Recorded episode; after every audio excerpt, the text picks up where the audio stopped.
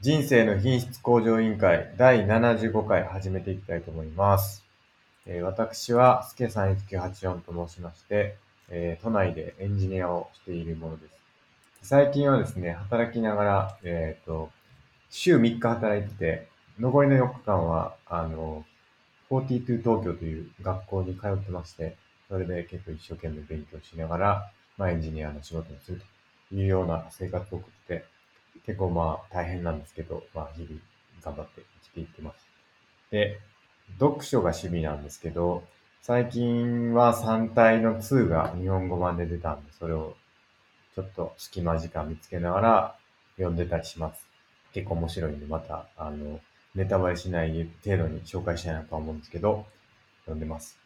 であとは自己研鑽が趣味なんで、まあいろんな、あの、自分をどうやったら高められるかということを、まあ一生懸命いろいろ試してます。英会話だったりとか、まあそういうのやってます。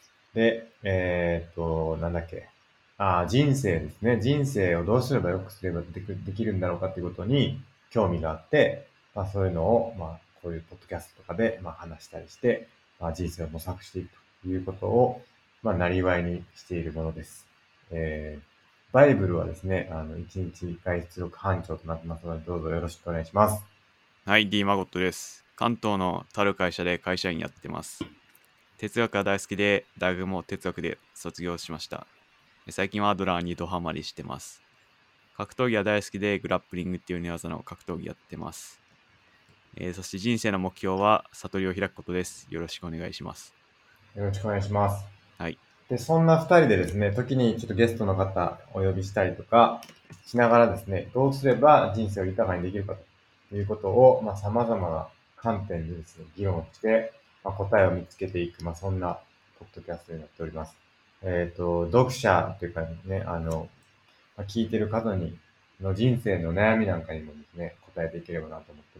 で、えっ、と、お便りを募集しまして、ツイッターのハッシュタグで、シャープ i q o l というですね、えーハッシュタグをつけてつぶやいていただければですね、あの、お便りとしてご紹介させていただければなと思ってますので、まあ、そちら良ければツイートしていただければなと思います。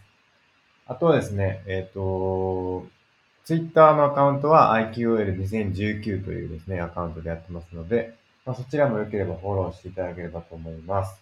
公式サイトがですね、えっ、と、scrapbox.io スラッシュ IQOL という公式サイトがあってですね、まあ、各回の内容に関するリンクだったりとか、まあ内容、それ自体もですけど、まあある程度書いてて、まあどんなことを話したかっていうことが見れるようになったりとか、まああとはそのリンクですね、どこに、その話してる内容、結構1時間とか話してるんで、まあちょっと気になるところだけ聞きたいとかっていう時に、まあそこに直接飛べるようなリンクなんかも用意してるんで、まあよければ見てもらうんだなと思います。あとですね、ポッドキャストで配信もしてるんですけど、あの、YouTube の方でもリアルタイムで配信してまして、水曜日の夜9時からいつも配信しようと思ってて、まあ、そちらもですね、チャンネル登録していただければ、えっ、と、まあ見ていただけるのかなと思うんで、まあ人生の品質向上委員会でですね、検索していただければ出てくるんじゃないかなと思うんで、まあ、よければ見ていただければなと思います。そんなところですかね。あと質問箱始めました。あ、そうですね。質問箱をですね、最近始めまして、なんて検索して出てくるんですか、これ。 Twitter からですかはい。あ、ツイッターかな。ツイッターフォローしてもらえればわかるのかそしたらすぐ飛べると思いますけど。な。あ、そういえば、やってますよっていうのもややってないとね。あの、YouTube ちょっとツイートお願いしていいですかはい。。あ、僕っすかはい。やってますねって。はい。理由忘れてました。こ少しお待ちください。れですね、これ。これこれ。これですね。ちょっと URL 貼りますけど。質問箱ね、やってます。はい。ぜひ、あの、質問してもらえれば、あの、どうしようかな。まあ、できればリアルタイムで返してた方がいいかなと思うんですけど。あー、質問っすかうん。ここで答えてから答えるでもいいんですけど、はい。まあ、ツイッターでも回答していけたらなとは思いますけどね。はい。うん。まあ、ツイッターで回答する前に、ポッドキャストで回答して、そこからツイッターももう一回書くって感じにしますか。はい。二人分ね。はい。はい。じゃあ、今週のお便りいきますか。はい。お便ツりイ。あとツイートしました、今。あありがとうございます。はい。えっ、ー、と、お便り行きましょう、お便り。 5つ目いきます。はい。お願いします。はい、5つ目。やはり星野源イコールスケさんと思ってしまいます。今度恋ダンス踊ってくださいとのことです。ちょっと待ってくださいよ。 これ先週もやりましたよね、これ。確か。もう毎やりましたっ週、け毎週、その、同じ話をっていうか、似てるっていう話をすることになりますね。まあちょっとまあありがたい、ありがたいって言っていいのかな。まあありがたい話ですけどね、なんか ね。まあ、あの、恋ダンスはペイトレンで配信しましょう。ちなみに僕なんかで踊ったことありますけどね。あるんですか一回ね。はい、ええありますよ。ええ覚えてないですけどね。もう忘れちゃいました。忘れちゃいましたね。ああ、残念。やりますか、また。また覚えてやりましょやるしかないですね。確う。かはに。い。うーん。まあこれね、もう前回も言ったから、もういいかな、今日 は。あんまね、はいあん。まなんかしつこくやってもあれですから。その面白い次話行きますは、か。はい。そうですね。前回のをはい聞いてくださいということで。そうですね。そうしましょう。ありがとうございます、でも。はい、ありがとうございます。で、えー次行きましょうか。お願いします。 7月からアンサングシンデレラが始まりますが、アドラー的な視点で D マゴットさんには見てほしいです。いろいろな人間模様と仕事について書かれていますということですね。はい。アンサングシンデレラとは何ですかアンサング・シンデレラは、薬剤師がテーマのドラマっすね。ああ、全く一緒じゃないですか。ブレイキングバットと。まあいい、ブレイキングバットは薬剤師は出てこないかな。アンサングシンデレラ。これか。えーあ、日本の漫薬画剤師の処方そう箋ですと。。はい。えー、な、なんでなんですかねアドラー的視点っていうのは何かあるんですかねまあアドラー的視点わかんないですけど、なんか最近うちの母親が、はい。あのさっきの話じゃないですけど、逃げ恥を見て、こはれい、あはい。アドラーだっつってて、やっぱえ逃げ恥が逃げ恥は結局アドラーだっていうことを言ってて、ほう。それなんはか興味深いですね。まあ、僕も全部っていうか一切見てないんでわかんないですけど、なんか主 人主人公が誰かがはい。とかいろんな登場人物がいろんな劣等コンプレックスとかでこう悩んで、はい。その様子を描いてるらしくて、はい。まあ、そのアドラー的な要素がすごいふんだんに含まれてるらしいですよ。ああ、そういう目線はなかったな。僕も全部見ましたけどね。はいア、ドラーじゃなくて、逃げ恥。そのそん時な感はじだったっけアドラーの知識があるとなんかはい。改めてレッドコ発ン見プがあレるックかもしれないでスす。。なるほど。その視点はなかったな。なんか調べたら出てきますね。あの逃げ恥アドラーとか言ったら。あ、そうなの はい、そんなことが。なんかいろいろで出てきますよ。アドラー、アドラーだって。だってそれがあってのアンサングシンデレラもアドラーだってことですかまああの、アンサング・シンデレラがどんな内容になるか、なのかうんはちょっと僕は分かんないですけど、まはあ、いはい何でもかんでもアドラーに通じてますからね。なるほどな。はいということで、ちょっと、ちょっと見てみようか。あはいとだ、自己決定ね。なるほどね。はい。自由意志。ああ、なるほどね。あと、これとか、スクラップボックスにも貼りますか。今貼ってます確けどかにそうかも。はい。確かにそうかもしれないですね。確かにその、自由意志だっていうのが出てくるんですよね。はい。逃げ恥をちょっとやっぱアドラー的解釈でやるっていうのはやらないといけないですね。また見直して、うん。これは劣等感を打ち壊すアドラー心理学なのことか。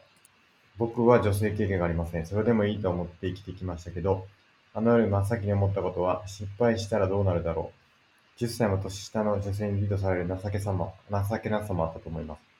未経験だと知られることがお怖くもありました。知ってました。みたいな。お前の顔を気にしてるのはお前だ け。そんな言葉できましたっけ嫌われる勇気に。出てきたっけな。まあでも似たようなことはよく言ってますよね。うんはいお前の童貞を気にしてるのはお前だけ。なるほどな。まあ確かに主人公のその、平松さんっていう人は、まあ劣等感が強いかもしれないですね。えうん。だからそこ、それゆえになんかこう、さっきの自由意志みたいな話は、その自分が決めるんじゃなくて、相手がすることはもう相手が決めてくださいっていうのをスタンスとして持ってて、うんだから、例えば、まあ、じゃあ別れましょうみたいな話になった時に、はいまあ、別れるかどうかは、まあ、あなたが決めてくださいよみたいな。僕はそこの立ちです。みたいな、例えば、そういうスタンス。うん。うん。なんかこう、執着、逆に言うと、こう執着しない。自分に自信がないから、みたいな、はい。そういう場面があったりする。うん。とかはあった気がしますね。まあ、やっぱりアドラーなんですね。何事も。 うーんどうなんですかね、その、この自由意志っていう話をした時のはい。ことですけど、まあ、要は、課題の分離じゃないですか。お、要は、じゃあ誰かと誰かが付き合ってて、でもう別れましょうと言ったとするじゃないですか。はいはい言われたとすると。したときに、いや、でも自分は別れたくないんだっていうのか、うん。あの、なんだろう、相手が別れたいんであれば別れましょうみたいな話なんかっていうところで、その、なんていうのかな、わ別れようとしてるのは相手の課題だし、はいそこに深く干渉するのは良くないんじゃないかっていううん。ふうに捉えられますよね。うん。うん。だから、そこに対して、いや、別れな、別れたくないんだっていうのは、ある意味その人の持ってる課題に踏み込んでいっていうことになるから、う良ん。くないよねっていうことなんですかね。うん。その別れるとかだと、いわゆうん、るアドラーの言う愛のタスクになってきて、はいはい一人の問題ではないと思うんですよね。まあ、いわゆる私たちなるのほ二ど人の問題になってくるんで、なるほど。まあ、ちょっと話は変わってくるかなっていう気はします。なるほど。じゃあ、そのはい一方的の、一方的に片方がはい。言ったことを受け入れるのも良くないよねって話ですかまあ、かもしんないですね。うん。はいちゃんと話し合いましょうみたいな。そういう話ってありましたっけそういう話っていうのは。あ、そういう、なんていうか、二人の問題みたいなのってはい。ありましたっけどれにですすかアドラーにありますよ。はい。あのーそういう時ってどうするんでしたっけ人と人の関わりの中における課題をどう解決するべきかっていう話って。うーん、まあ、場合によりますけど、はい。まあ、そのアドラーで言えば、まあ、2人でいろんな、なんだろう、具体的に解決解決を探るとかうん。になってくると思うんですけど、うん。まあ、多分その嫌われる勇気を書いた岸見さんの「愛とためらいの哲学」っていう本があって、はい。なんかそれに詳しく書いてると思います。愛とためらいの哲学。二人の課題をどう解決したらいいかってことですね。そうですね。なるほど、なるほど。これちょっと読んでみないといけないですね。ぜひ。なるほど。はい。ありがとうございます。ありがとうございます。じゃあ次行きますか。えー、次。これは、あの、質問箱ですね。はい。はい。じゃあ、お便り。好きな食べ物は何ですかって、これ、セルフお便りなんですけど、あ、そうなんですか。 そうなんかい。質問箱誰も送ってきてくれてなかったんで、その時。ちょっといはいつはい送ってみるかって僕が送ったやつなんですけど、なるほど。いいですねこ。の話しましたっけいやー、した気をするし、してない気もするし、なんか嫌いな食べ物は結構話した、まあ、比較的最近話した確かにしたか好も。うん。きな食べ物の好きな食話べ物したっけなーってしてないかもな、確かに。スケさんは何ですかお肉。何お肉ですかすうーん、赤身肉ですね。牛。牛、牛ですね。まあ、ホルモンとかも好きですけどね。はいハラミとか、ハラミが好きですね。あえとーロース。脂身が少ない肉が好きですね。じゃあ焼肉行ったら、それ、それですかそうですね。赤身の肉。あるいはホルモはい。ン。あの、ミノとか、上ミノとか、はい。油が少ないのがとにかく好きですね。パンとか。僕焼肉行ったら牛タンが好きなんですよ。あ、牛タンうまいですね。やっぱり。はい。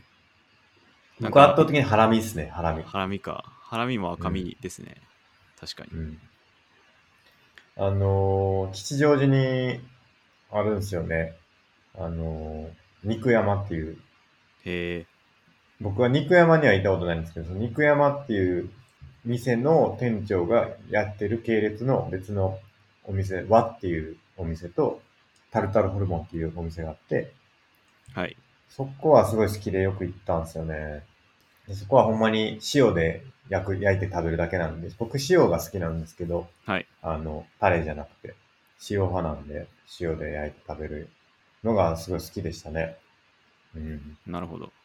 なんかすなんごでい、もし送ってくれるんやったら、はい。赤身の肉を送ってください。なんかすごい前に、僕はとスケさんと、あと、前にゲストで出てくれたお父ちゃんと、あともう一人の人で焼肉行って、行きましたね。で、ずっと牛タン食べて、むちゃくちゃ、なんだろう、むちゃくちゃ食べたっていうことがありましたね。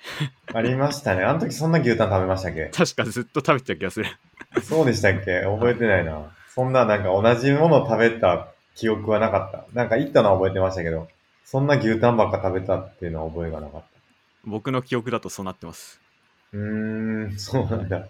はい。この前行ったとこも良かったですよね。あのこー、のなん前だっ。け、ジンギスカン。ああ、はいはいはい。う行きんま。したね。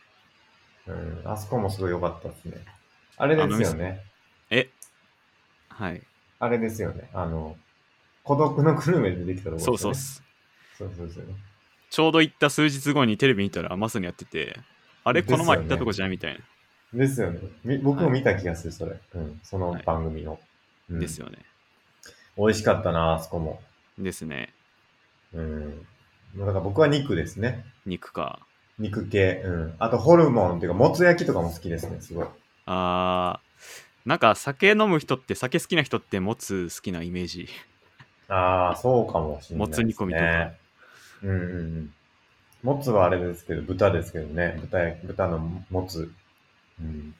結構ね、いろいろあるあ美味しいですよね。はい。真央さんはどうですか僕は焼き芋ですね。間違 いない。焼き芋が好きと。焼き焼芋き、芋なんか前ちょっと話してましたね、調べたら。あ、した気がする。なんかそれは、焼き芋の話は聞いた気がする。なんか、この品種が良くてみたいな話をした記録がありましたね。なるほど。第何回ですかえー、17だっけな。17回。そう、紅はるかが一番美味しいとか話してますね。おー、17回。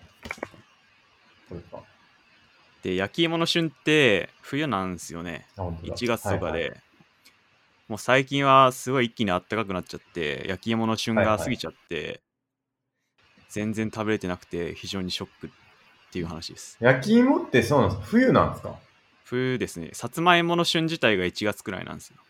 なるほど。寒いと秋こなのんでイメージでした。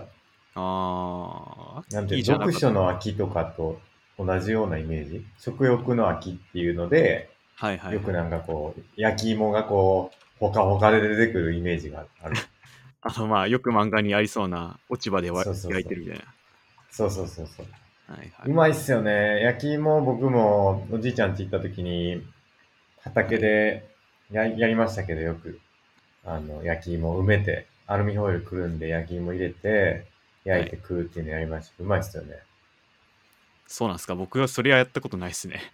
あ、そうっすか。なんかそういう食べ方した記憶があるんですけど、はい。それはすごい美味しかったですね。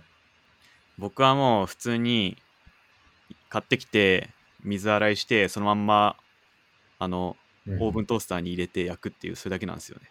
なるほど、なるほど。あ、はい自分で焼くんですね、やっぱでも。自分で焼きます。うーん。焼いてある、その石焼き芋っていうか、その、屋台のやつとか食べないやつだ。あ。ああ、食べないですね。うーん。なんだかんだ自分で焼いたのが一番美味しいと僕思ってるんで、あ、そうなんですか。なんか、いろんな種類の焼き芋を食べられる店とかありますよね。ありますね。行ってみたいですね。なんか、マツコの知らない世界みたいなやつでなんか出てきた気がする。はいでも僕もいろんな品種焼いたんですけど、やっぱり紅はるかが一番美味しくて、なるほど。はい。何でしかたっけもはい。焼き芋のなんか、博物館みたいに行ってませんでしたっけあ、そうそうそう、行きました。そうですよね。その時ですね、確か。その時に話しました。はいはい。そうだそうだ。紅はるかか。ちょっと今度食べさせてくださいよ。いや、僕、関東で一番焼くのうまい自信あるんで、マジそこまで そうっす。お店よりもってことですかお店で焼く焼き芋よりもうまいってことですかお店といい勝負じゃないですか、多分。マジでそんなにすごいめち。ゃくちゃ自信ありますよ。その自信は一体どっから出てくるんですかなんだろう、食べた時の味。ああ、でもあんま食べたことないですよね、外では。外ではちょいちょいあるんですけど、うん。やなんかっぱ自分よりで行った感動したこと一回もないですね。あ、そうっすか。すごいな。いや焼き芋やった方がいいんじゃないですか。焼き芋屋やりたいっすね。 うん。やった方がいいと思います。アドラアドラー。ーを、アロあアドラーを朗読してくれる焼き芋やったらどうですかアドラーの話をしてくれる焼き芋屋みたそいうな。そうそう。あの、焼き芋食べながらアドラーの、なんか一個、うんちくをこう、 き、き、き、聞かされるっていうか、 言ってくれて、また食べようと。あと、あの、焼き芋一個につきアドラー一個っていう。ああ、その、居酒屋っていうか、その、屋台の、なんていうか、ね、店長みたいな感じではいはい。やるんですよね。いいですね。う、うん、今日は吉祥寺み たいな。今日は吉祥寺にいるみたいよ、みたいな感じ で、みんなが集まってくるっていう。ああ、移動式のね。そう、移動式です。ああ、はい。家持ってないんで。 家が、家はないんで。まさかの 家なし。家なしなんで。いいっすそねう。、いいんじゃないですかね。はい。紙芝居みたいな感じですよ。はいはい。なんか昔、いたじゃないですか。いたって僕も知らないからあれですけど。いたと言われてそうまいうす、ね。話聞聞くじゃないですか。なんか、町の小学生みたいなのが集まってきて、紙芝居屋をやるみたいな人がいたっていうじゃないですか。はいはい。それと同じですよ。焼き芋、うん。子供たちに食べさせて、はい。おい、お前らちょっと聞いてけよみたいな感じで、あのの教えを伝えていくっていう。いいな、それ。やりたいな。うん、孫先生のアドラ講座。やりたいっすね。うん、やりましょう、それ。はい。じゃあ、来年の100のリストに入れておきます。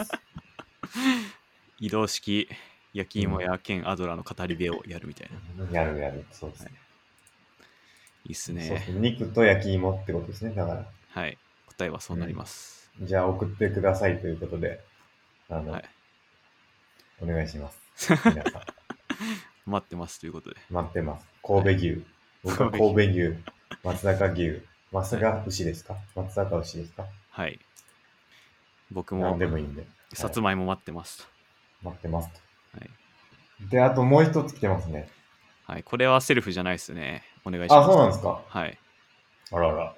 じゃあ読みますけども、はい。好きなことで稼ぐは、年々難易度が下がってきているように感じさ感じませんかということですね。はい。どうっすかどうなんでしょうかまあ、比較対象にもよるかなって思いました。うん。例えば、なんだろうな。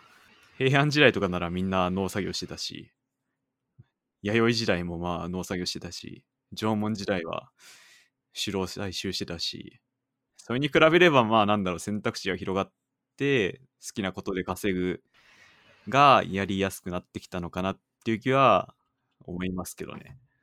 はい。そうですね。僕も、す僕はその平安時代とかとはあんま比べてなかったけど、はい。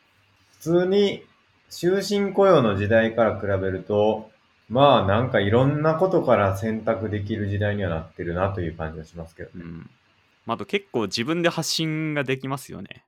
あの、この前のボブさんみたいにこう自分で何かやろうと思ったら、それをできるなんていうか、プラットフォームがあるんで、なんかそういうのはあるかなと思いました。いやなんか、なんて言うんですかね。その好きなことで稼ぐっていうのが、なんかやりやすくなってると思う理由は、稼ぐ手段が一個じゃなくていいっていうのが、まあ結構普通になりつつあるってことがあると思うんですよね。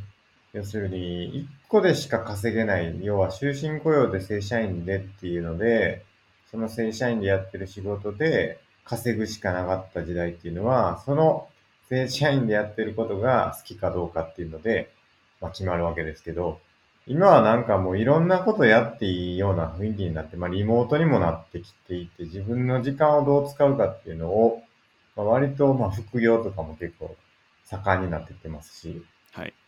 なんか割と自分の時間をどういう配分で、あの、仕事に投下するかっていうのも、一社だけじゃなくて複数社にこう投下することも、副業とかでできたりとか、まあ、あるいは業務委託もそうだと思いますけど、やったりとか、ってなってきたときに、まあ A 社でやってることは実は好きじゃないかもしれないけど、B 社でやってることはすごい好きでとか、うんもあったりするから、その分やっぱり B 社でやってることは好きなことで稼げてるなとか、っていうのがあって、で、それがじゃあ横にどんどんどんどん広げていけば、なんか割合ってどんどん増えていくんじゃないかなって感じがあって、まあなんか 10, 10社ぐらいやってて、その10社もやってるのになぜか8社ぐらい思んない仕事ってあんまないなとは思ってて、はい。そんだけいっぱいやってるんやったら自分が好きで選んだ仕事っていうのが結構いっぱい占めてるはずだから、うん10社のうち8社ぐらいはなんか面白いと自分が思ってる仕事だったみたいなことが、まあ出てくる、出てきやすくなるのかなっていう。だからいろんな働き口があると、その分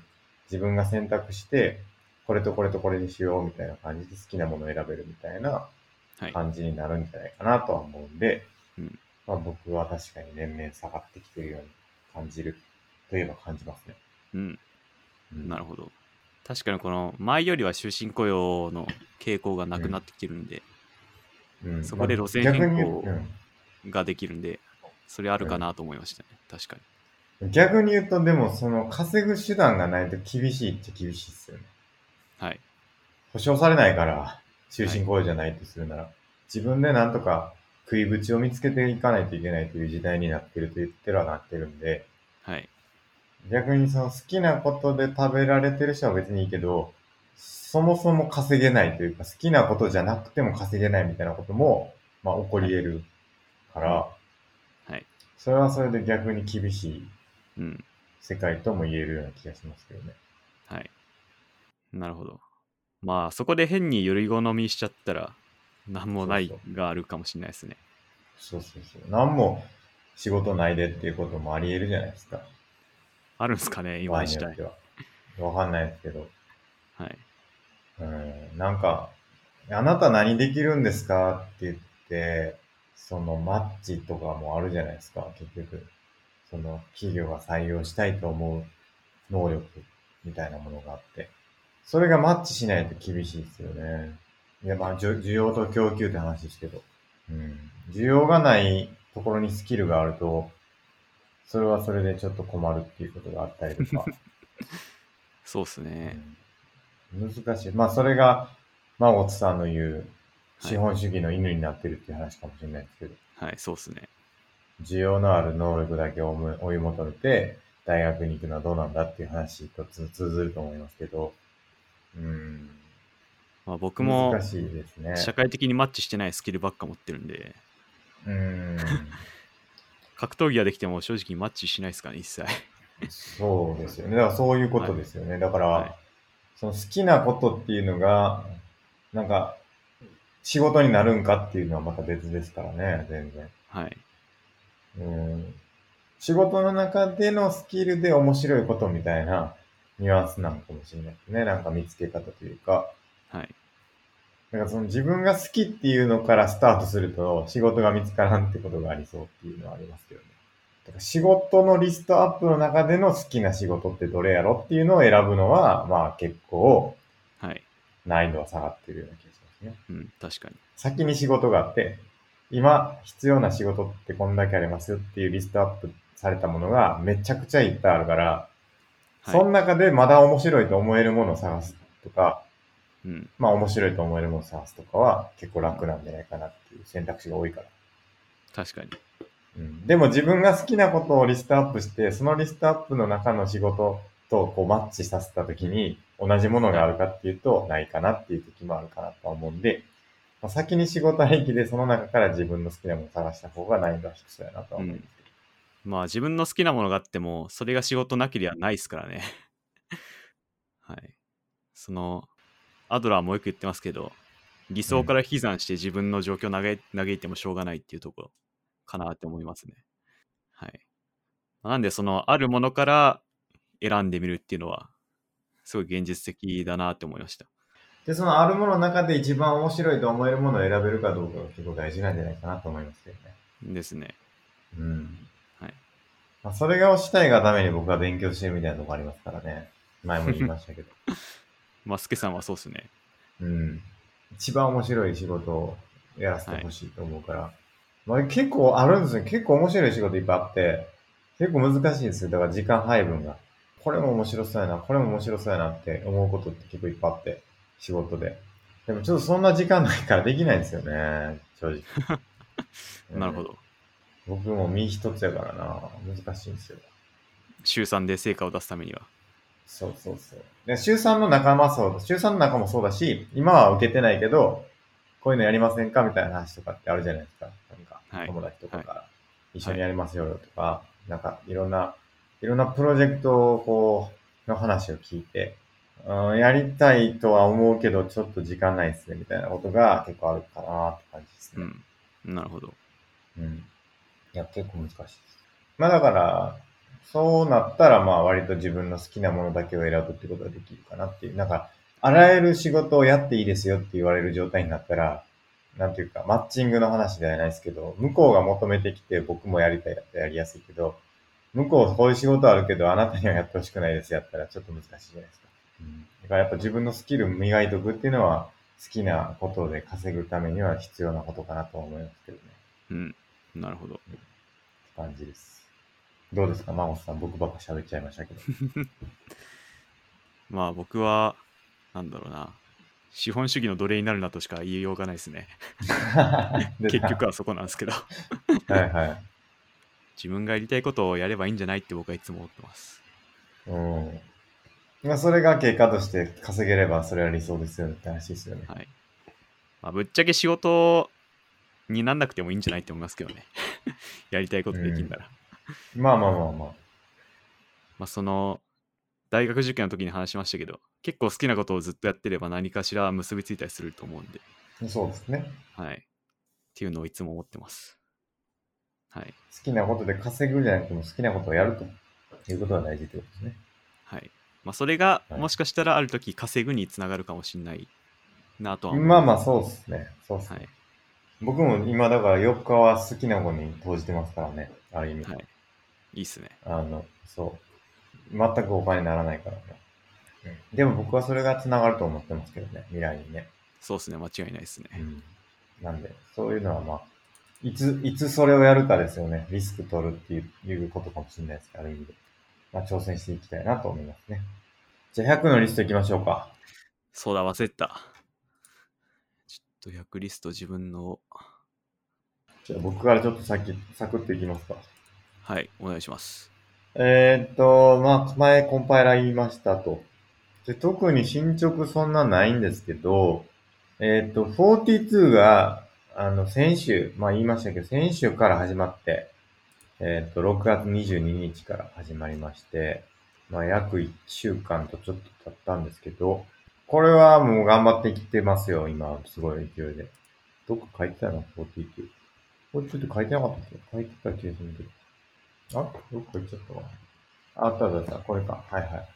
で、キックオフに合わせて良いマラソンを見つけるっていう話を書いてて、これはちょうど1年ぐらいで、あの、1個なんか大きなマイルストーンがあるん、あるみたいなんで、まあ、それに向けて僕はなんとか、えっ、と、1年かけずに、そうですね。半年はちょっと無理かもしれないんですけど、まあ、8ヶ月ぐらいではなんとかそあの、一個、ま、大きなマフィルソンと達成したいなと思ってて、だから、2月末ぐらいを目指したいなと思います。2月末にその状態を目指したいなと思います。うんちょっと詳細言えないんですけど、その一個ちょっと大きなマイルストーンがあって、それがだいたい1年、半年、早しと半年とかで、まあ、いゆっくりやっても1年ぐらいっていう感じっぽいんで、僕はその間ぐらいで、まあ、8ヶ月、8ヶ月でなんとか、えー、終わらせたいなとはい思ってます。なので、一応それをちょっとここに宣言してですね、2月末、ちょっとまた来年1年後ぐらいというか、その、な2月末ぐらいに、この42がどれぐらい進んでるかっていうのをまたちょっと報告したいんですけど、まあ、適宜、あの、随時ですね、あの、ちょっと面白いことがあったら、あの、ポッドキャストでも紹介していきたいんですけど、まあ、2021年2月末を目標に、えー、一旦置こうかなと思ってて、まあちょっとこれ聞き直して、まあ、まあ、おも何言っとんねんこいつってなるかもしれないですけど、僕がね、あのその時に、はいそんな無理やったわなのか、そんな悠長なこと言ってなのかわかんないですけど、まあ、 8ヶ月後に自分がどうなってるかっていうのは楽しみなんで、まあそういう意味で、まあちょっと始まったぞということを、まあ言ってですね、まあこれちょっと収録しておいて、まあ8ヶ月後にどうなってるかっていうことを、まあ見てみたいなと思ってますね。今のところ結構順調に進んでて面白いなと思いながら、楽しいなと思いながらやってますよ。これは。ええいやかな、かなり楽しい。これにまあ本当にかなりのコースを割いてて、うん。他のやつがあんまり進んでない。まあ、C コンパイラー前言いましたけど、やりましたっていうのがあるけど、ありますけど、他は、まあ、進みがないですね。うん。なんかね、英語はまあやってんですよね、ずっとね。朝英語ですか。朝英語をずっとやってて、えっ、と、6月がもう終わったから、2級が終わったのかな ?2 級終わりましたね、2級が。1、2、3、4、5、6、7、2級終わりましたね。はい。 2級の達成率ちょっと見ますかね。ちょっとはい見ていいですか。リズメイツの。えー、2級、2級なんで、えー、受講証明書。さあ、達成率がどれぐらいか。えー、2級なんで、2020年の、2020年の、えっとこんなん出るんだ。 4月1日から6月30日まで。で、すげえな。えー受講証明書。こんなんあるそんうなだ。んですよ。これで受講率、作成。で、これで見る。出ました。100%来ました。はなるほど。素晴らしい。い。来ました、これ。やりました。パーセント。 1回も休まずにやってます。このな2るほど級は。結構いいペースでやってて、91回レッスンがあったんですけど、91回受けて、うーん結。構やってますね、これは。いい感じであ。ちらっと見たんですけど、本当朝でしたね。そうですね。これもずーっと同じ時間ですね。6時半、6時半、6時半、6時半ですね。もうずーっとやってます。えー、なるほど6月4日から6時半に変えてますね。えあの、6月から。5月、そっか、5月中、ま、ま、そうですね。5月28とかから朝に変えて、あとはずーっと7月、あ、7時半にずーっとやってて。もうこれ3月26日からずっと100%なんですよ。1回も休んでなくて。これは見事に習慣化したんじゃないかなって思ってますね。まあこれ引き続きやっていこうかなって感じで、まあ良かったですね、これは。ー、素晴らしい。うん。あ、トーイックね、なんか受けてくれっていうのがあって、友人に言われて何て。故、何故。僕の友人が英語の教師やってるんですよ。え塾とかさ、社会人に向けた英語の塾かなをやってて。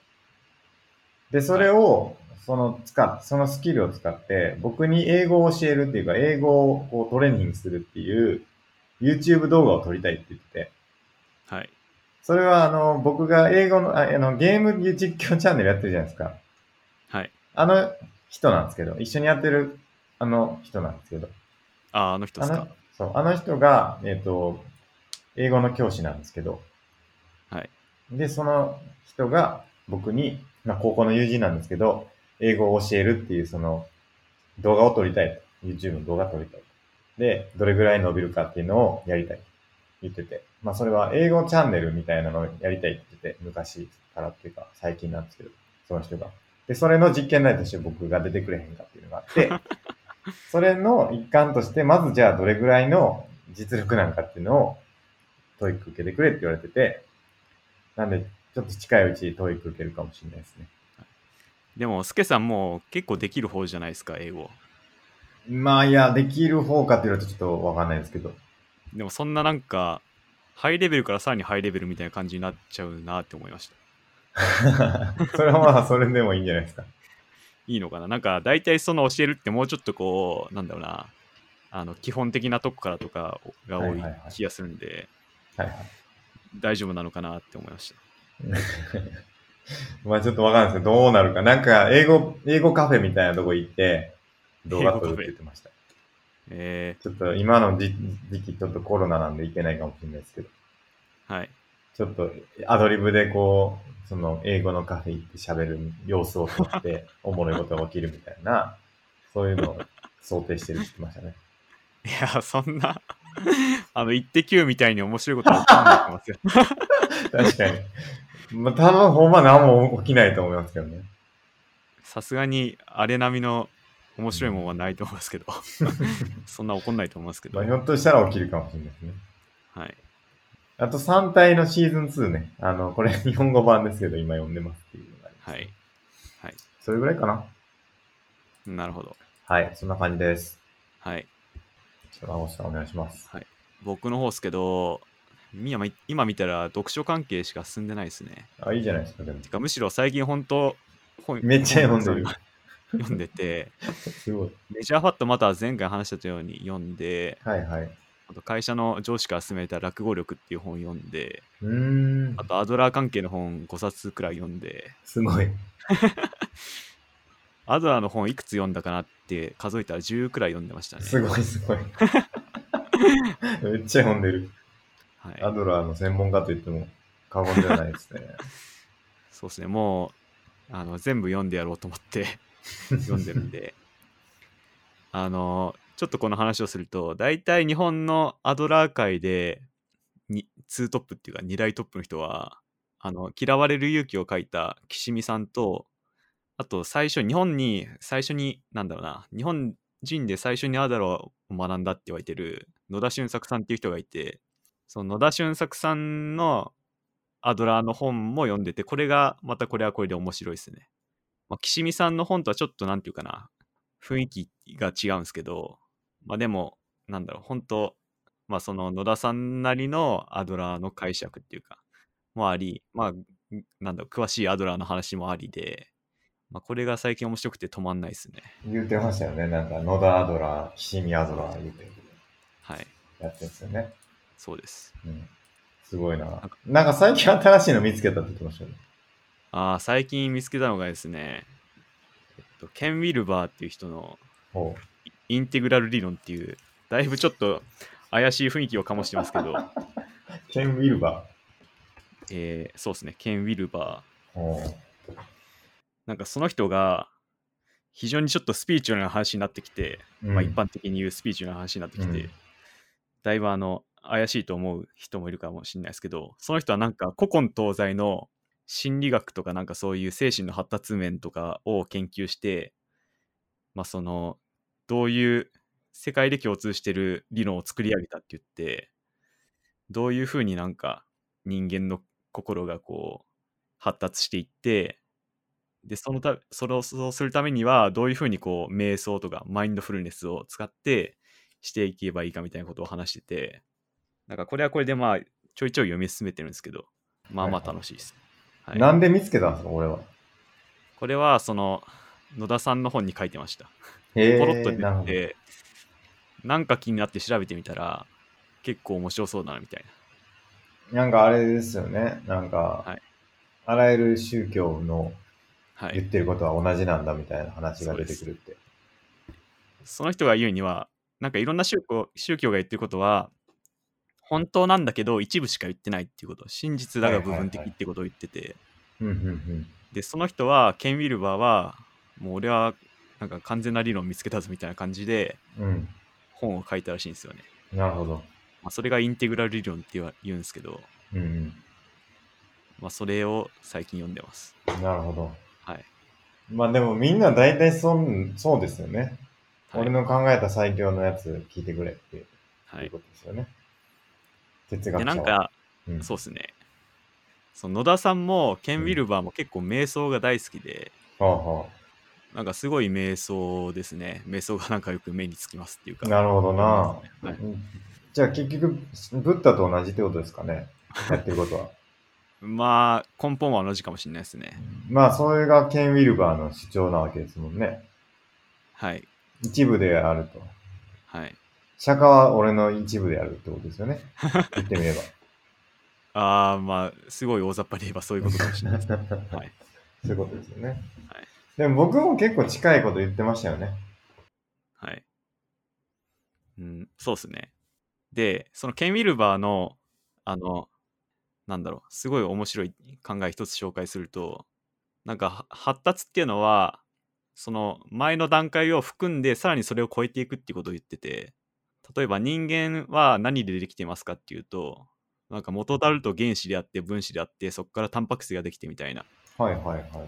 まあ、それをそういうふうにあの基本的な要素を含みつつ新しいものとしてこう前の要素を超えてどんどんいろんなものが発達していくんだみたいなことを言っててあこれ面白いなって思いましたねそれ僕じゃないですか。言ってましたっけえーっと、そうですよね。僕がだから結局、はいなんでこう火を起こしたいかって言うとそういうことですよね。ああ、原理を知りたいみたいな。原理からちょっとずつこうブロックのように積み上げて理解していく。原子から始まって分子があってってことですよね。順番にそれからちょっと大きいものを包含して発達していくんですよね。そうですね。難度ゲートがあって論理回路を作ってみたいな話ですよね。そうですね。そこにもなんかその原理が通じるものがあります。うん通じるひょっとしたら、ケイン・ウィルバーは僕の生まれ変わりかもしれないで すね。僕がまだケビルは生きてますよ、確か生に。きてる。 生きてたか。生きてまじす、ね。はゃあ、何らかの、こう、つながりがあるかもしれないですね、ケンウィルカーとは。そうですね。どっかではい。 親戚なんかもしれないですね。遠い親戚、遠い親戚かもしれないですね。うんはいかもしれないですね。いいですね。ケンウィルバーはに日本人ですかいや、アメリカ人です。アメリカ人か。はい。あの、ちゃんとウィキペディアに書いてますよ、ケン・ウィルバケンー。ウィルバー。いや、でもそうだと思いますよね。なんか、え、その、ちなみにその考えが面白いと思った理由は何ですか真央さんが。うんなんか僕が気づいてなかったからかもしれないです。あ確かに言われてみれば確かにそうだな、みたいな。結構芯を捉えてるな、みたいな感じがしましたね。まあそういうふうに、あの、ケン・ウィルバーは、えーっと、なんだっけな、超えて含むっつってるんですけど、発達は超えて含むことだっていうことを言ってて、なんかその考えをベースにしながら、人間の精神はどういうふうにこう、大きく発達していくのかっていう話をずっとしてて、まあ、それがまたまあなかなか面白いなちょみっとたそいれな。は、読み終わったらっていうか、ちょっと詳しく聞きたいですね。はい、まだ本当僕10%くらいしか読んでないんで、超えて含む。はい、ちょっとわかんないけ ど。それだけ聞いたらちょっとわかんないけど。ちょっとまだ最近は野田そう聞俊作アドラーの本にハマってて、きたいですねはい。野田アドラー。昨日、そうですね、昨日気づいたら1日で900ページくらい読んでて、すごい。 え、昨日、し仕事はどうしたんですかし仕事普通に帰ってきて、はい。まあ、結構サクサク読めるんですよ。なんか対話形式になってて、ああ、なるほど。そんながっつり複雑に書いてる感じじゃないんで、まあ、それもありなんか1 1日。で900ページくらい読んで、すまあごい。結構読んだなみたいな。なるほで、読書が、読書の質を高めようと思って、ど。はい。 Kindle Oasis を買いました。おおー、どうです注か文しました。いや、まだ使ってあまだないんですよね、使実は。今日あ注れ、なん文しかたばっか前りも言ってませんでしたっけ ?Kindle 買おうかなみたいな話って。で Kindle の、あの、Kindle HD10 は持ってます。はいはいはい、そうですよね。なんか、はい見れるやつですよね。違ったっけそれ、そうですね、普通のタブレットですね、もう。うんうんうん。まあ、それもあるんですけど、結構重いし、なんか外で気軽に読める端末ないかなとか思って、あの Kindle Paper White の最上位版が Kindle Oasis なんですよね。うーん、なるほど。カラーですかではない。いや、白黒です。なるほど、なるほその、すごい評判いいらしいんですよ。まあ、高いんですけど、ど。。高いんですすけど、なんか評判良くて、うん。でなんかあのタブレットよりすごい圧倒的に軽くてはいはいはい。持ち運べる感じもあるんで買っちゃいました高っ。い3万もする。そうです高っ。はいえー、なんか僕、あの、ペーパーホワイトかな多分買ったんですけど、前も言ったかもしれないですけど、はいあの、ページ送りが気に食わなかったんですよね。あーなんかいありますねそういう意見うん、なんか、ちょっと残るんですよ、残像みたいなのが。はいはいそれがね、ちょっと耐えれなかったな、っていえうー感じでした。うん。それがちょっとどうなってるか気になりますね。うん、うん。なんか iPad 大で読む体分には、はい。大体あのそんな感じらしいですよあ、 Kindle そうですか。ペッパーホワイトっぽい感じのああの画面っていう。いうかなるほど。はいちょっと見てみてほしいな、そのペページ送りがどんなもんか。はいはいうん。届いたらレビューしますね僕はまた最近紙の本ですからね。紙ばっかりです から。うん。やっぱ紙やなってなってますけど。紙か僕はもうタブレットですね完全になるほど。はいで、100リストは、はい。はいそんくらいですね。はい読書ということで。ありがとうございます。はい。はい。じゃあ、今日のテーマいきますかね。はい。はいどれいきますかどどれいきましょうかね。どれがいいですかまあ、あんまつ結構時間経っちゃったから、あれですけど、どれがいいですかスケさん的にどれがいいですかいやー、じゃあ最初に出てきたやついきますか真帆さんがいきなり言ってきた。言ってきたっていうのもあれですけど。言ってた。 採用の話。ええ行きましょう。それ、せっかくなんで。あの、最近読んでる本の一つで、はい。あの、Google の人事部の偉い人が書いたワークルールズっていう本があって、はいはい。そこに書いてた採用の話があって、なんか Google は結構採用をガチでやってるみたいな。どんだけガチかっていうと、めちゃくちゃ時間かけたり、なんかどうすればいい人を取れるかっていうのをすごい頭悩ましてるらしいんですよね。なんか、とんでもない何回も面接したりとか、すごい時間かけたりとか、まあ、でもなんか、ちょっと、まあ、僕が読んでるとこでは、まだ人採用について悩んでる風な感じがあったんですけど、なんかそこで一つ言われてたのは、なんか自分よりあの優秀な人を連れてこようみたいなは いはいはいこと書かれてて、あ確かにこれ理にかなってるなとは思いましたね。やっぱ採用って結構難しいなって前から思ってて、このポッドキャストでも何回か採用はガチャみたい な 話してたと思うんですけど、知ってましたっけ確か言ってた気がしますね。はいはなんで、採用って難しいなっていう話です。い。なるほど。はい。孫さんって採用に関わってるんですかちなみに。いや、う直だ接かかったこと一切ないですね。あ、そうなんですね。なるほど。はい。僕は、新卒採用は結構、面接官やってたことがありますね。えーっと、どれぐらいやったか。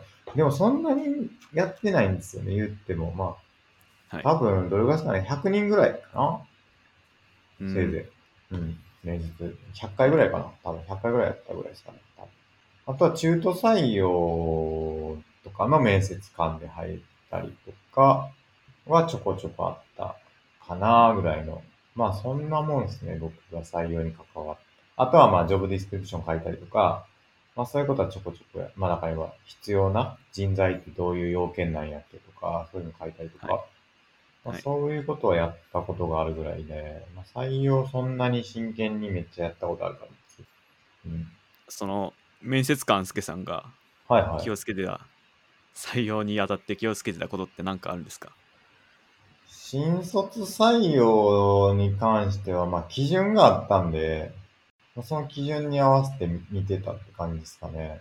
多分その、ブレないようにするっていうのが結構大事なんですけど、はい結局いろんな人が面接官やるんで、その、例えばじゃあ1年間の、その、い第1年の新卒、一括採用だだったんで、はいまあその新卒一括採用で、あの、受けに来る学生に対して、全部同じ人が見るわけじゃないんで、まあ、下手したら30人とか、1次面接とか2次面接とかで、まあもっとかもしれないですけど、関わるはいから、その人たちの間で基準を揃えるっていうのは結構大事で、うんまあ、主観にならないようにというか、うんまあなんか、明確な基準を持ってっていうところにずれないようにするっていうのは結構大事だったんじゃないかなって感じでしたね。まあそれは、その会社のポリシーによると思いますけど。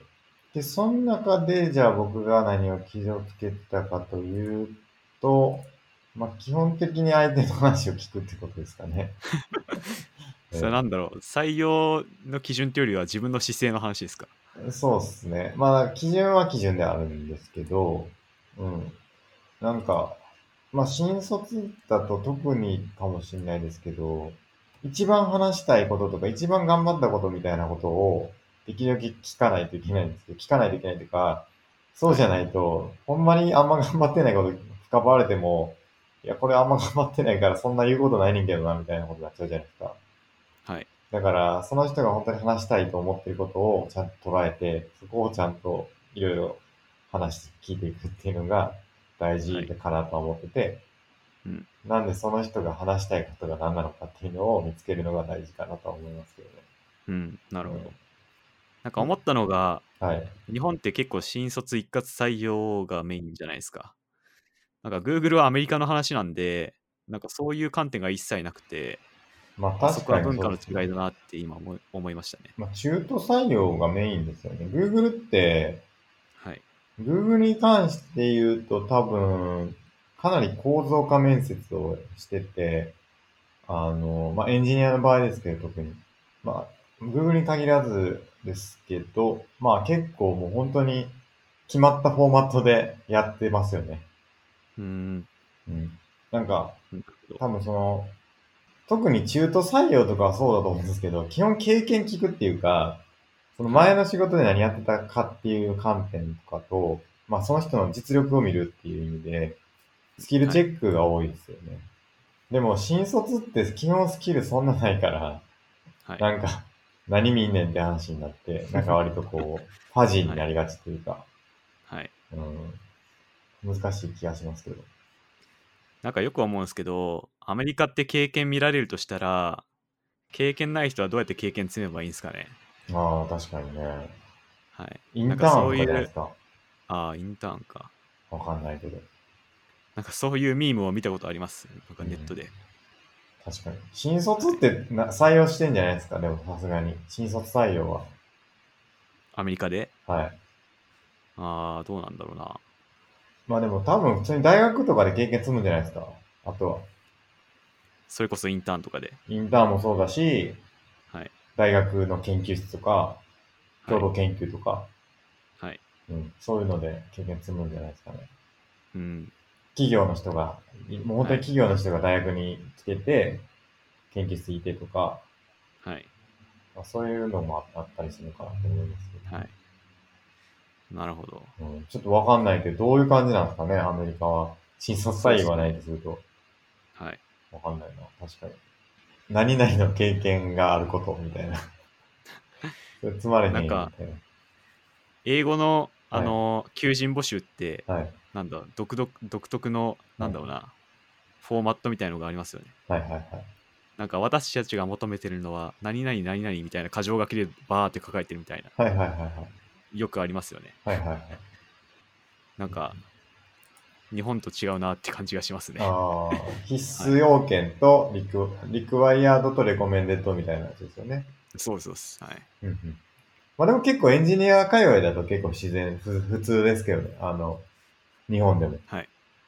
過剰書あきとにして。結構こ、細かくないですか、アメリカって。ああ、どうなんだろう。あんまり見たことないかもしれない。確かなんか日本の求人だとなんかペロって書かれてて、に。うんうん、うん。応募してくださいみたいな感じになってるようななるほど、なるほど。印象なんですけどね。は。はいいはいはい。うん僕もアメリカの事情全然知らないから、なんとも言えないけ ど、あの、はい。そうっすよね。なんか、採用は、Google のあの、なんだっけ、クイズみたいなやつは意味がないからやめたとか書いてましたよそうだ、書いてましたね。ね。うん。看板にクイズ出して。そうそう、あの、で、それで正解した人ら人がいたら応募できますよっつったけど、誰一人採用しなかったっていう。 あ、それもそうですし、なんかあの、新卒採用かなんかで、は。ないんか飛行機の中にゴルフボールなんか入るかとかの、ヘルミ推定系のあのクイズ。あうあ、ん地頭力的地な。頭のあの、ほんまによくあるやつあるじゃないですか。ああいうのは意味がなかっはい。たって、 やらん、やらなくなったって言ってましたね。書いてましたね。うん。あの、ビル・ゲイツの面接試験ってやつ知ってます知らないっす。ビル・ゲイツの面接っていう本があって、結構面白いんですよ。あったなんか。ビル・ゲイツの面接試験、富士山をうどうどう動かしますかそうそうそう。これがね、あの、面白いんですよ、割これ面白いけど、採用には意味があるんですか と。ないんじゃないですか。それが Google がこれ意味ないって言ったやつだと思いますけど、なるほど。ああの、マンホールの蓋はなぜ丸いんですかとか、あー、はい。うん。結構おもろいですけどね。なんか、クイズですよ、これ、本当に。読み物としては面白いみたいな。読み物っていうか、そのクイズ問題集として面白いです。えうん。なんか、あのーあの、よく、僕結構好きな問題があって、ー、はい。なんか50人のカップルがいる島にいて、はい。で、なんだっけな、ちょっと待ってください調べよう。50組のカップルがいて、その、不定を働いてることに、これだ、50人の夫婦の、これだ。これ、50組の夫婦のいる村の男全員が浮気をしています。はい。村の女は皆自分の夫以外の夫男が浮気をすれば即座にそれがわかります。しかし自分の夫が浮気してもわかりません。はい。村の厳しい掟では自分の夫が浮気したことを、えー証明できる女はその夫をその日のうちに殺さなければならずこの掟に逆らおうとする女はいません、うんある日決して嘘をつかないことで知られる女王がこの日をこの村を訪れますはい。女王が少なくとも一人の夫が浮気していると宣告しましたさあどうなるでしょううん。こういう問題があってうーん。これが結構面白いですねぜひ考えてみてほしいですけど 僕は聞いただけではさっぱりわかんなかったです。また、ちょっと読んでみてください。これきっと。50人の夫婦の村で出てくるんで。はい。再帰的に考えていくみたいな感じなんですけど。はいなんか、もしこうだったらこう、こう、こう、こうだったらこう、こうだったらこうっていうのを考えていくと、あ、こうなるねっていうーん。のを導くんですけど、まあはいこれ結構面白いですね。こういう問題が。いきなり出されたら嫌や嫌ですけど、まあ意味はないと。意味はないと言われてますよね。はい。なるほど。採用な。あとなんか、トレーニングだけではスーパースターにならないって書い書かれてましたね。まあなんか、そんな能力がない人に、まあお金かけたとこで、まあ実際その本人がやる気なきゃ、そんないきなり優秀な人材にはならないから、はい、はい。この我が社は、なんだろう、社員のトレーニングに何百万ドル使ってますでも、まあそれは意味ないよねみたいなことが書かれてましたね。うーん、トレーニングには意味がない。はい。まあ金使ったからって、結果はまた関係ないよねみたいな感じでした。なるほど。はい。うん。Google はね、面白いですよね。コード、コード書かされるんですよね。エンジニアの場合は。で、そのコードの問題集みたいなセットが、なんか社内掲示板みたいに、なのに出回ってるらしいんですよね。はい Google の。ほう。で、なんか、こんな面白い問題考えたぜ、みたいなことを誰か書いて、はい。で、それをああでもない、こうでもないって言って、議論して、あ、これはいい問題だねってなったら、それを出題するみたいな。うーん。聞きました。えー、スケさんもね、アットコーダー頑張ってますからね。アットコーダー頑張ってますから。でも、アットコーダーではちょっと立ち打ちできない。なんか最近見た、その、話で言うと、はい。なんか、その、結構そういうコーディングインタビューっていうんですけど、まあ、書かされるんですよね、アルゴリズムを解く、はいその問題を解かされるというか、そういう、やら、やらされるんですよね。で、はい。それが、突破できればいいやんっていうふうに、それはインタビューを通るためだけにそれを練習して、それをなんか突破できるようになればそれでいいんだっていうのは間違いで、はい。なぜそれを聞いてるかっていうと、マジで実務で使うからやっていうのを書いてる人がいて、はい。そういう、なんていうか、アルゴリズム、複雑なアルゴリズムを、まあ結構普通に業務で使ってるっていうことみたいですね。それだから、普通に聞いてるっていううん。だけの話らしくて。なるほど。うん、これ結構多分ね、あんまないと思うんです。実際その、日本で働いて、まあちょっとまあ会社によると思いますけど、はいそれこそまあ Google とか Amazon とか、そのトップ中のトップみたいな企業だからこそそういう環境なんであって、はい。普通はそんなにそういうアルゴリズム、高度なアルゴリズムが業務中に要求されるってことはそんなにまあ多くはないかなって感じですけどね。うん。なるほど。うんだから、最近なんか YouTuber が、エンジニアの YouTuber がいて、はい。僕はあんま気に食わんのですけど、あの、言ってましたよ。アットコーダー意味ないとか言って。意味ない。 なるほど。そんな高度な、なんていうか、アルゴリズムが業務で要求されることはないんだみたいなこと言ってましたけど、うん。まあ、それはだからそういう会社で働いてるからっていう話ですね。うん、多なるほど。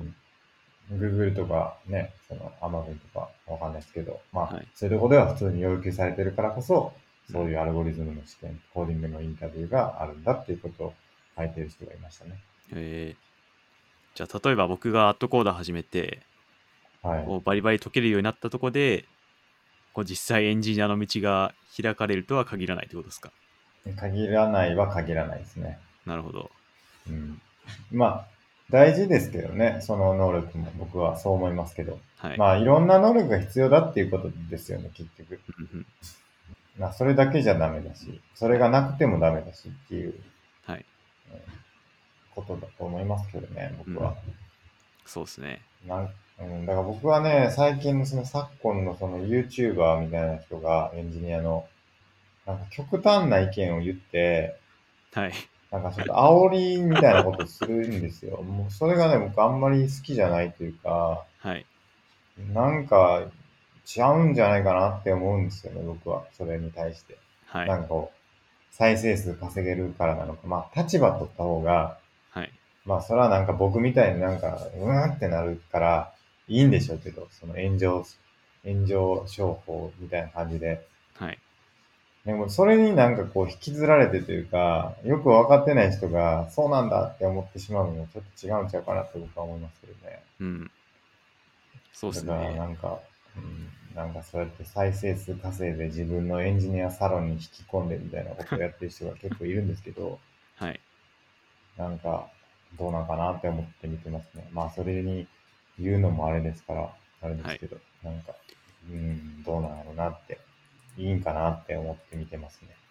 まあ、YouTube は確かに視聴者稼ぎの、視聴数稼ぎか。そうがそうそう結構そういうのはありますからね。そう。はい、ろくでもない情報をほんまに言ってる人がいます から、たまにね、マジで。あありますね。うん。はい。ポジショントークですよ、だから言ってみれば。はい。だからその自分の稼ぎのためだけにやってるみたいな側面があったりするじゃないですか。ありますね。うん、だからそういうのはね、なんか、騙されてるみたいな感じだと思うんですよね。詐欺と一緒だと思うん ですよね、結局。ほうんはい言い過ぎかもしれないけど。う。うん。見極める力がないから、結局、はい。その、ない人はね、ある人はあるかもしれないですけど、ない人は見極められないから、この人の言ってることは本当なんじゃないかって信じてしまうみたいな話だと思うんですけど、それってなんか、で、しかもそれを言ってる人は分かっててやってるみたいな、その再生数稼ぐために、ちょっと嘘やけど言ったれみたいなことをやってるわけですよ。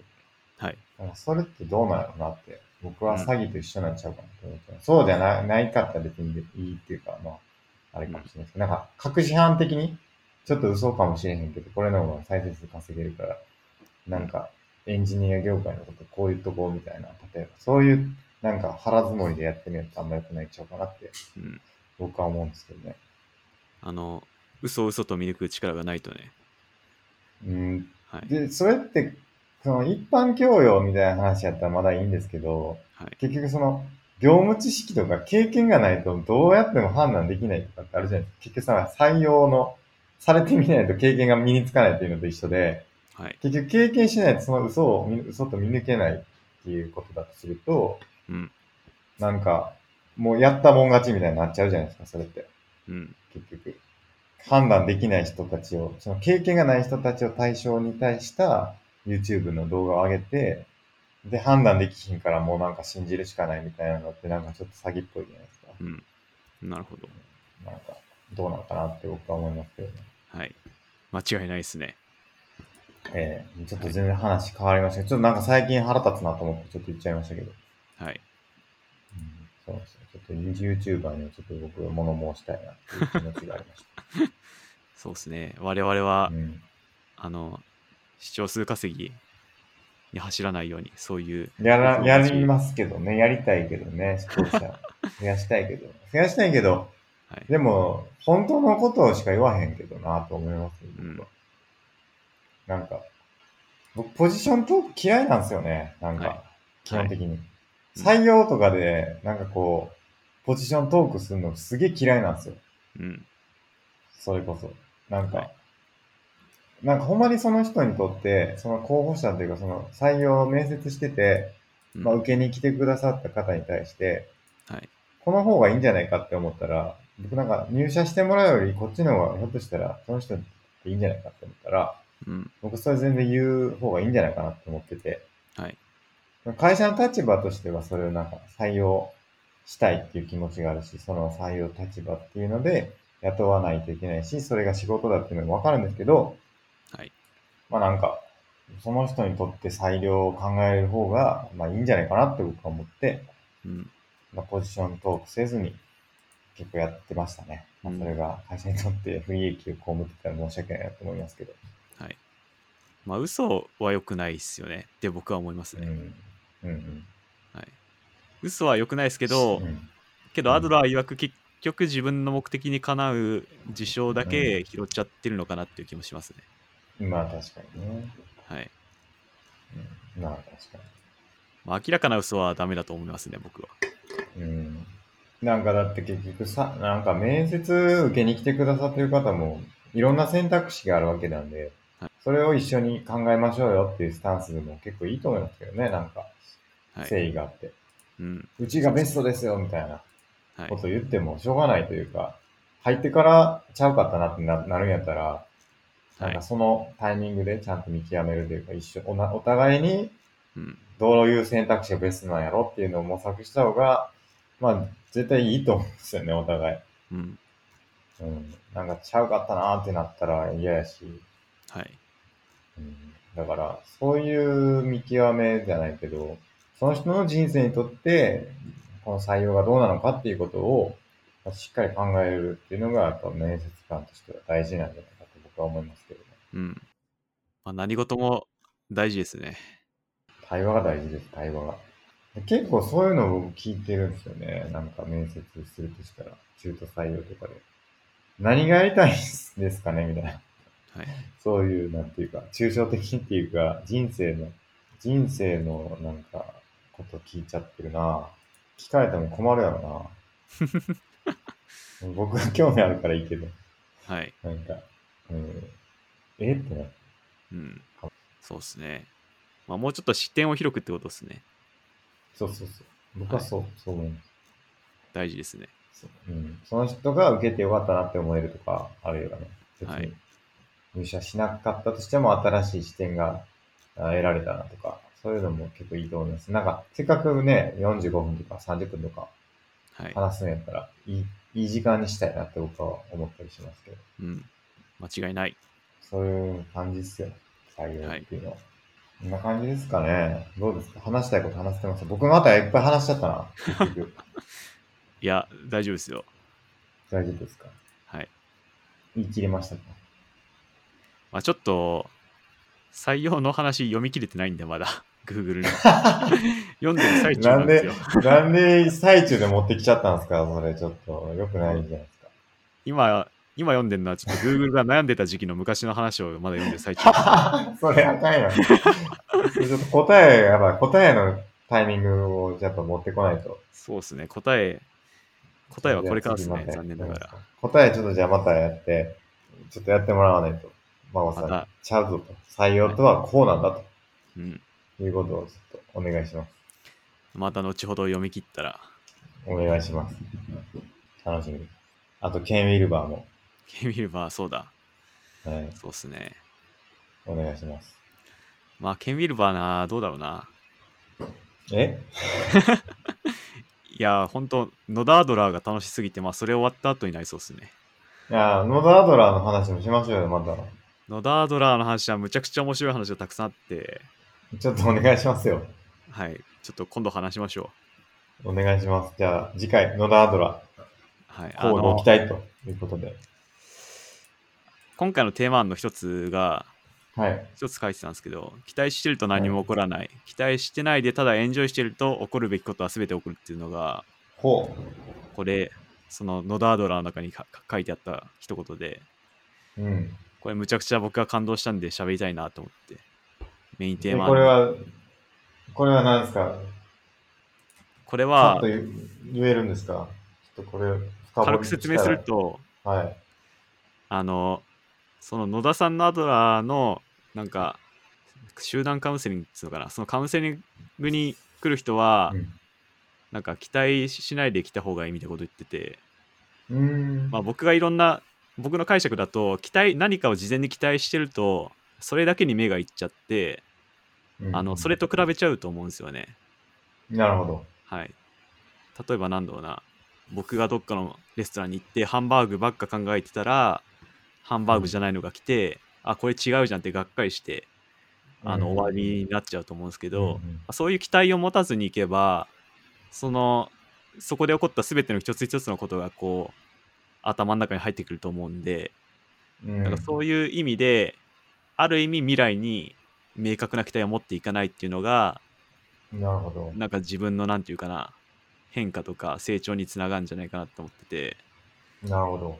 でそこでまあ別になんかなんだろうな起こるべきことは全て起こるって書いてるっていうのはなんだろううんまあ、そこで経験することはあの経験されるからそんな期待は持たずに行った方がいいんじゃないかみたいな話だと思うんですよね。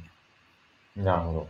はい確かにな。まあ、これがすごいいい言葉だなと思ってうんうん。メインテーマ案に上げときましなた。るほど。はい、期待してること。